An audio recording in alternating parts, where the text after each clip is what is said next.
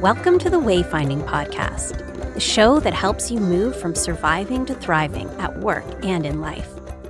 I'm your host and coach, Lauren Malik.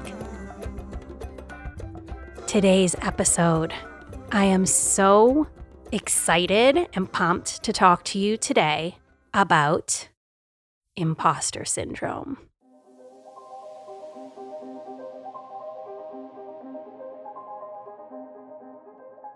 Imposter syndrome. You know that feeling. You're looking around, wondering when you're going to be found out.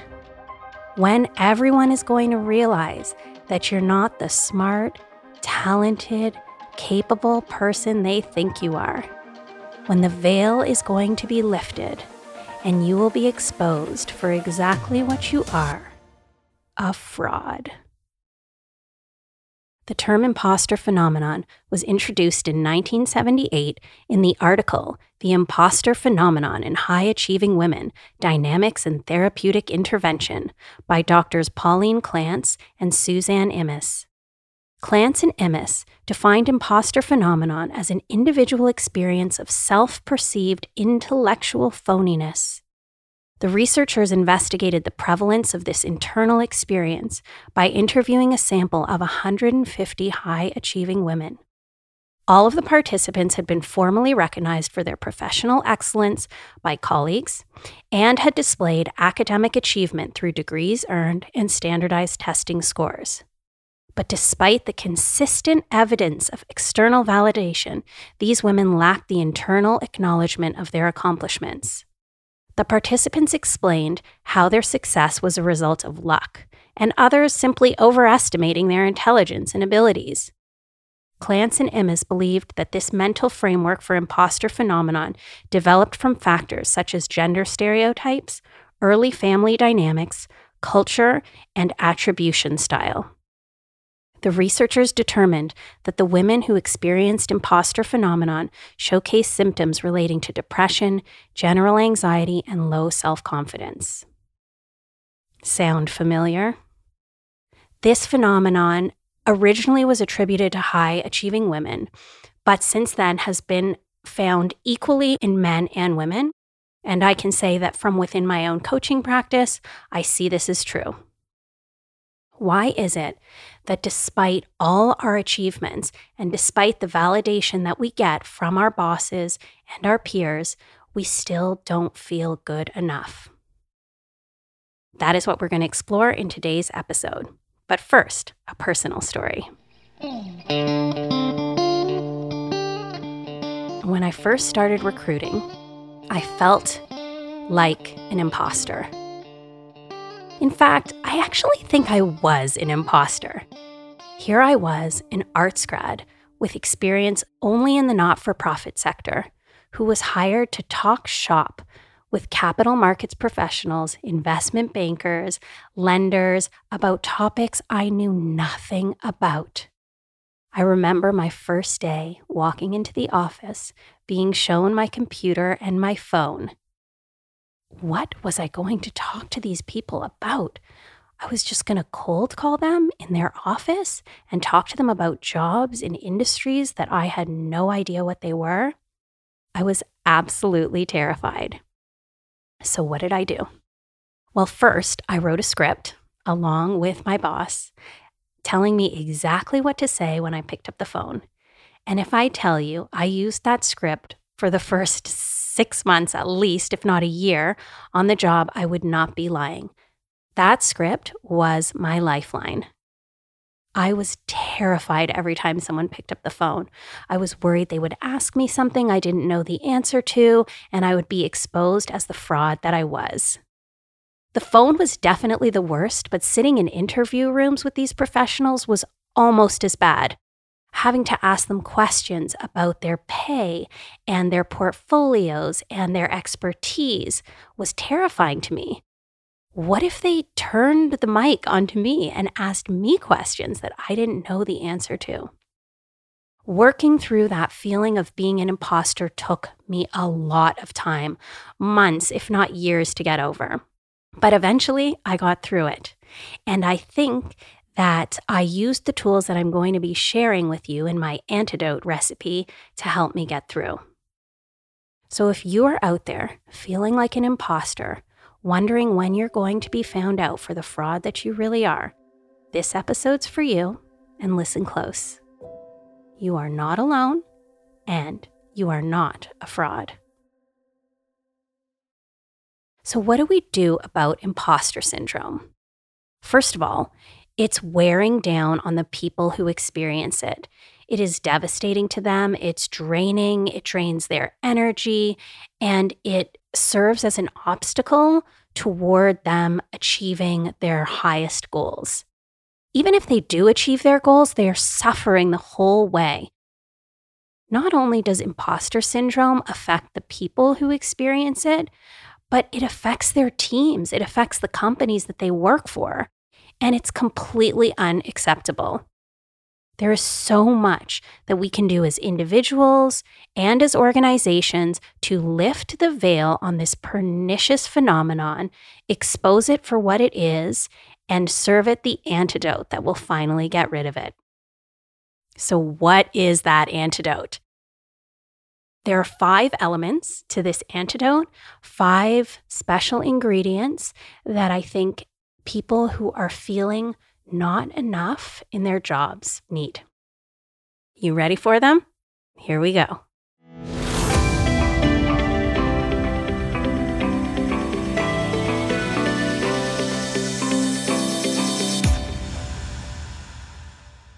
Okay, number one recount your skills, talents, and accomplishments.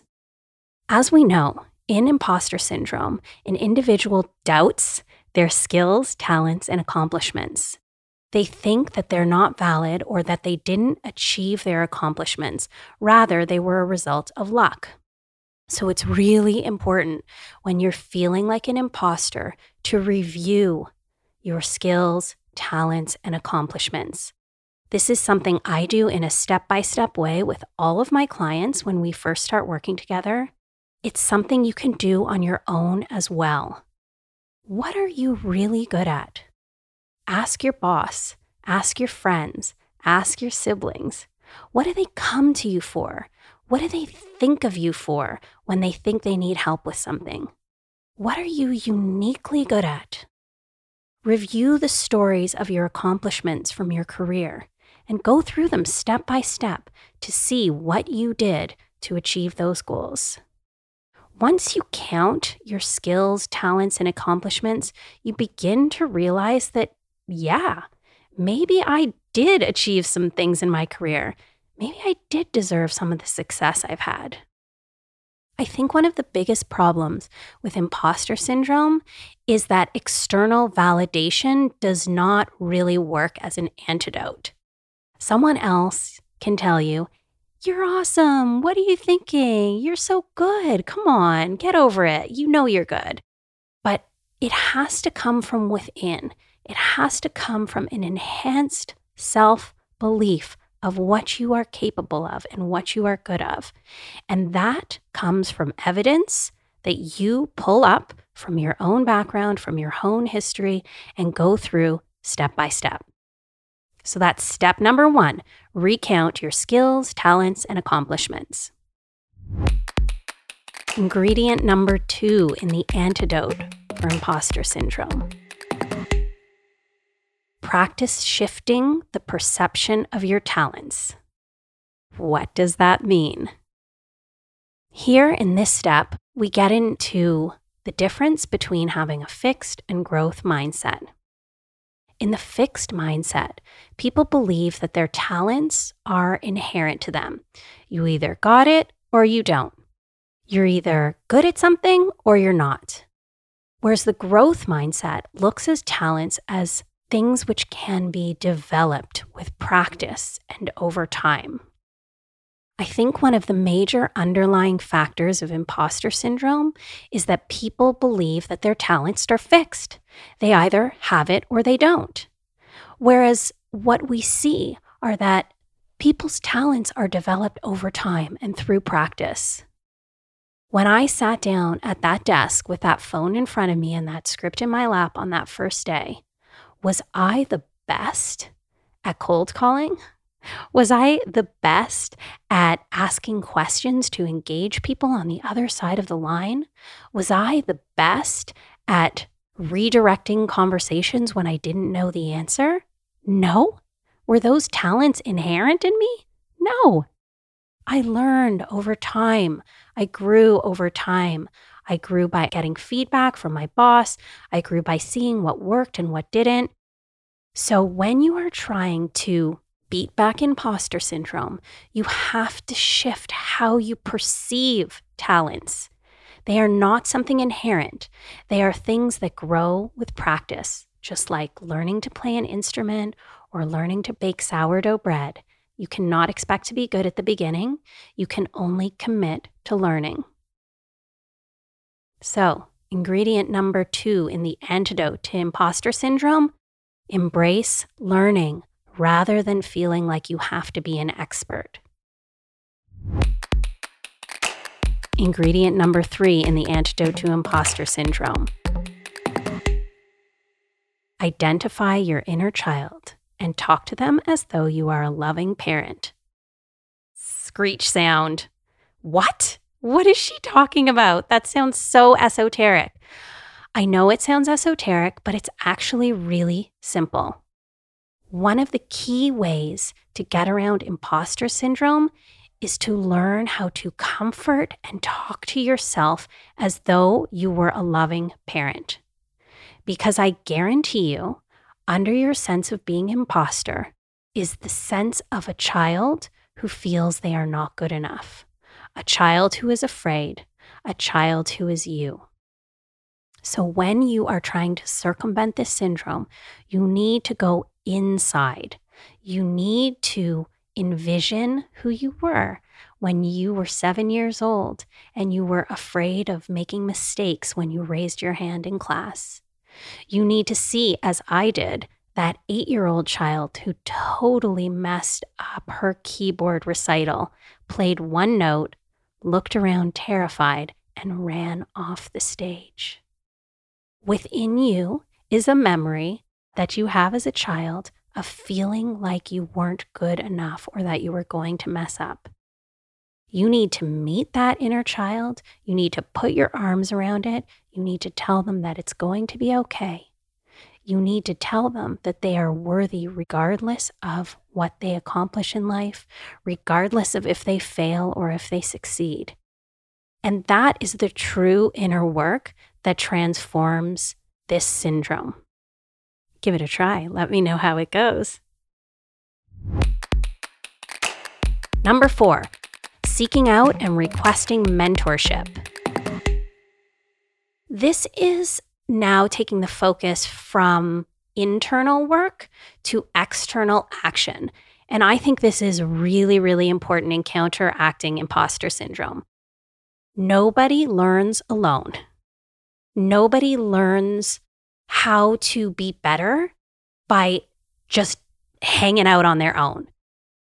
If you want to get around imposter syndrome, you need mentors, you need to access professional networks, and you need to build a team of support around you. This is key. And in my clients who I have seen blossom and move away from imposter syndrome into embracing where they are and their growth in the moment. They have leaned into mentorship. They have leaned into professional networks. They have made requests at work to have a mentor, to engage a mentor, and they have relied on those relationships to help them grow. If I look back on my own movement from feeling like an imposter to feeling confident, it was the mentorship of my boss, Faith Orrick, who helped me get through there, as well as all my colleagues who reminded me, who taught me, who coached me, who gave me tips on how to be on the phone and how to let go of needing to know the answer. That's what got me through mentorship. So, if you are feeling a little bit lost and like an imposter, like you don't deserve to be there and you don't always know what to do, one of the best ways to circumvent this is to bring on a mentor. And finally, number five This one is also external, and this one is also to a large degree in your control, although to some degree not in your control. So, what is number five in the antidote to imposter syndrome? Requesting feedback. Listen, we can't control our bosses. Some of you have well trained, emotionally intelligent bosses who are focused on developing you and helping you, and many of you don't. Let's be real. We can't count on our bosses to always offer us what we need. But what we can do more of is request feedback from them. They may not offer it without request, and I'm sorry if that's the case for you, but you can always take more agency over requesting it. So, here's how I would go about that one. If you are feeling like an imposter, you need to ask for two kinds of feedback. One, you need to ask for constructive feedback. What did I do well on that project? What did you see me do that you thought was good? Okay, so that's the first one is really directing their feedback towards positive, constructive feedback. The second one is, and this is positioning for feed forward, which is how you could get better in the future.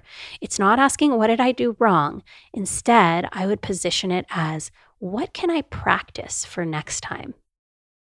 So, those are two ways to request feedback. One is, what did I do well in, and fill in the blank, in the project, in the phone call, in the meeting, and whatever. And number two, what can I practice for next time? Then, once you get that feedback, close your eyes, go to that internal place, and love up on that child. Got it? So, let's review. We have five steps or five ingredients in the antidote to imposter syndrome. Number one, recount your skills, talents, and accomplishments. Number two, shift your perception of how talents are developed. Number three, love up on your inner child. They need you to parent them, they need your love and acceptance. Number four, request mentorship and increase access to professional networks. And finally, number five, request active constructive feedback and feed forward.